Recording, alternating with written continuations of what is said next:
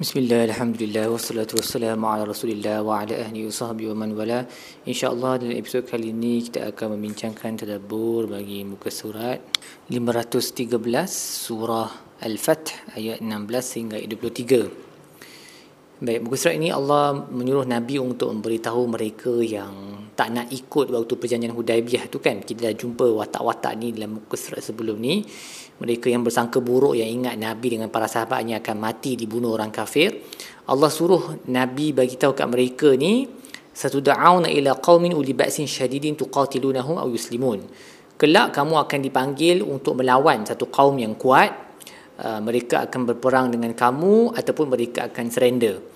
Um, fa in tuti'u yu'tikumullahu ajran hasana. Kalau kamu patuh, kamu akan diberikan ganjaran yang baik.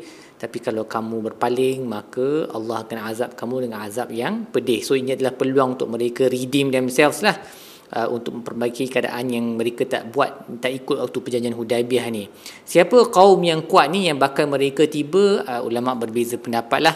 Ada yang berkata dia merujuk kepada kaum Hawazin yang Nabi akan bertemu nanti ketika selepas Fathul Makkah. Uh, ada yang kata dia merujuk kepada uh, apa uh, tentera Rom nanti ketika perang Tabuk um, it could be all of these things. Mungkin semuanya sekali dimaksudkan dalam ayat ni. Kemudian Allah bagi pengecualian kepada mereka yang sakit yang buta yang timpang.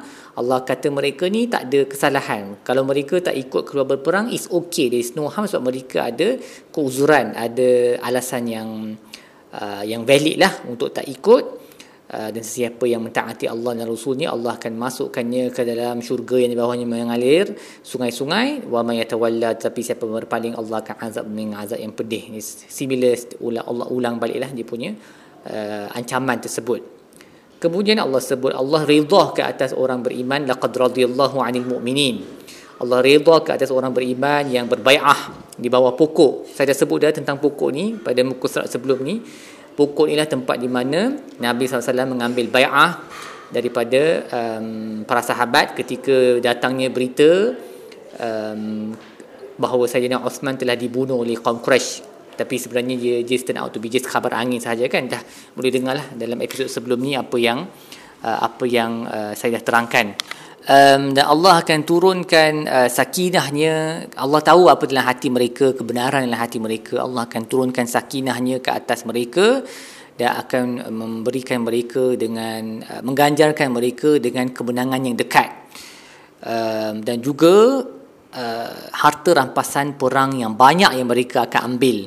So apakah kemenangan yang dekat ni? Dia merujuk kepada uh, Fathul Makkah yang bakal berlaku kerana perjanjian Hudaibiyah telah uh, dikianati the terms terma-terma tu were violated by the Quraisy jadi uh, Fatul Makkah akan berlaku. Dan sebelum tu para nabi uh, dan para sahabat akan pergi ke Khaybar dan mengambil uh, banyak mendapat banyak harta rampasan perang lah daripada Khaybar tu. Macam para sahabat menyebut it is the first time dalam hidup mereka mereka makan dengan kenyang selepas uh, Ghazwatul Khaybar tu di mana mereka uh, apa berjaya untuk conquer kubu-kubu orang Yahudi.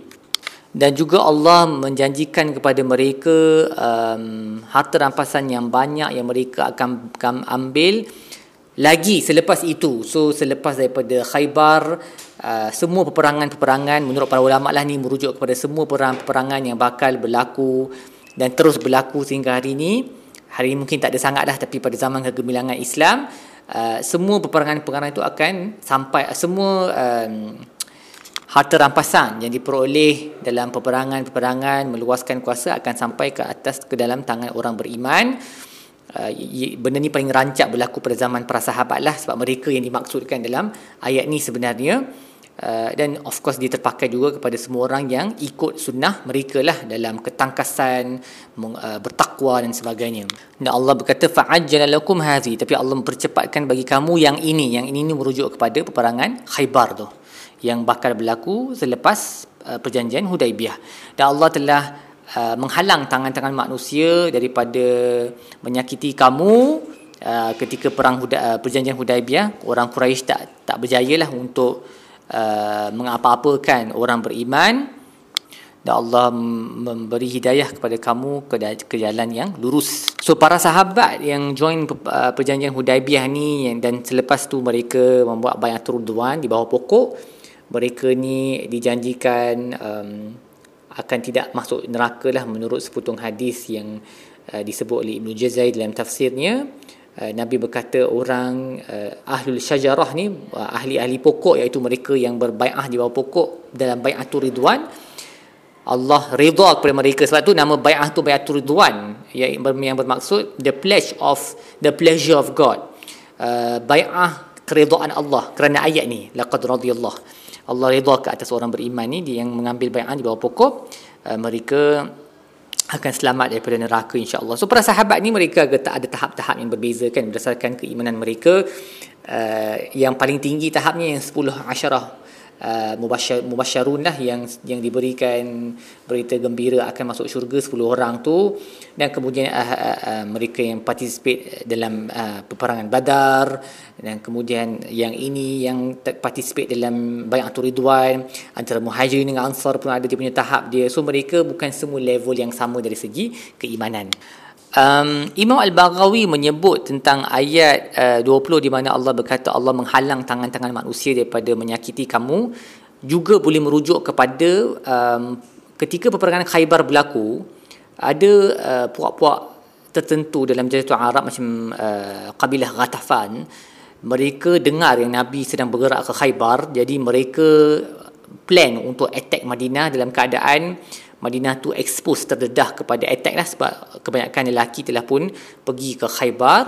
Uh, tapi Allah um, mencampakkan ketakutan dalam hati mereka. Jadi benda tu tak berjaya untuk berlaku. So ayat dia agak umum. Dia boleh apply kepada yang ini ataupun boleh apply kepada para sahabat terselamat daripada peperangan Hudaibiyah uh, daripada kaum Quraisy ketika peperangan uh, perjanjian Hudaibiyah seperti mana yang dinukilkan oleh um, Imam Ibn Juzai Uh, tapi dia luas lah. That means he can apply to any situation di mana Allah telah menyelamatkan orang beriman daripada apa yang um, daripada kejahatan Quraisy. Cuma konteks yang paling dekat adalah sama ada perjanjian Hudaibiyah daripada kejahatan Quraisy ataupun daripada kabilah Ghatafan yang cuba untuk attack Madinah ketika Nabi dan para sahabat bergerak ke Khaybar selepas perjanjian Hudaibiyah. Dan apabila Allah menyelamatkan uh, orang beriman daripada kejahatan Quraisy ataupun daripada kejahatan Ghatafan, ia menjadi satu ayat lah Uh, kepada orang beriman bahawa Allah akan sentiasa membantu orang beriman yang betul-betul bertakwa yang uh, berjihad di jalannya. Mereka menyumbang tenaga untuk Allah Allah akan membantu mereka. So it is a sign for them. Sebab tu Allah sebut walitakuna ayatal lil mu'minin. Yang Allah selamatkan mereka daripada musuh tu adalah satu tanda bagi mereka bahawa Allah akan memberi akan membantu mereka uh, jika mereka um, memberi sepenuh hati kepada agama ini. Dan uh, Allah juga menjadikan uh, kemenangan-kemenangan yang lain wa ukhra lam taqdiru alaiha dengan lain-lain yang kamu belum kuasai lagi uh, nanti akan dapat juga. So ini merujuk kepada Fathul Makkah merujuk kepada um, peperangan-peperangan selepas itu kekuasaan menguasai kerajaan Parsi ketika uh, zaman Omar kemudian Rom sebahagiannya yang kemudian utara benua Afrika di sebelah uh, barat dan ke, ke arah timur sampailah ke belah India. So all of this yang Allah kurniakan kepada orang beriman ketika mereka berjihad dengan uh, dengan penuh ketakwaan.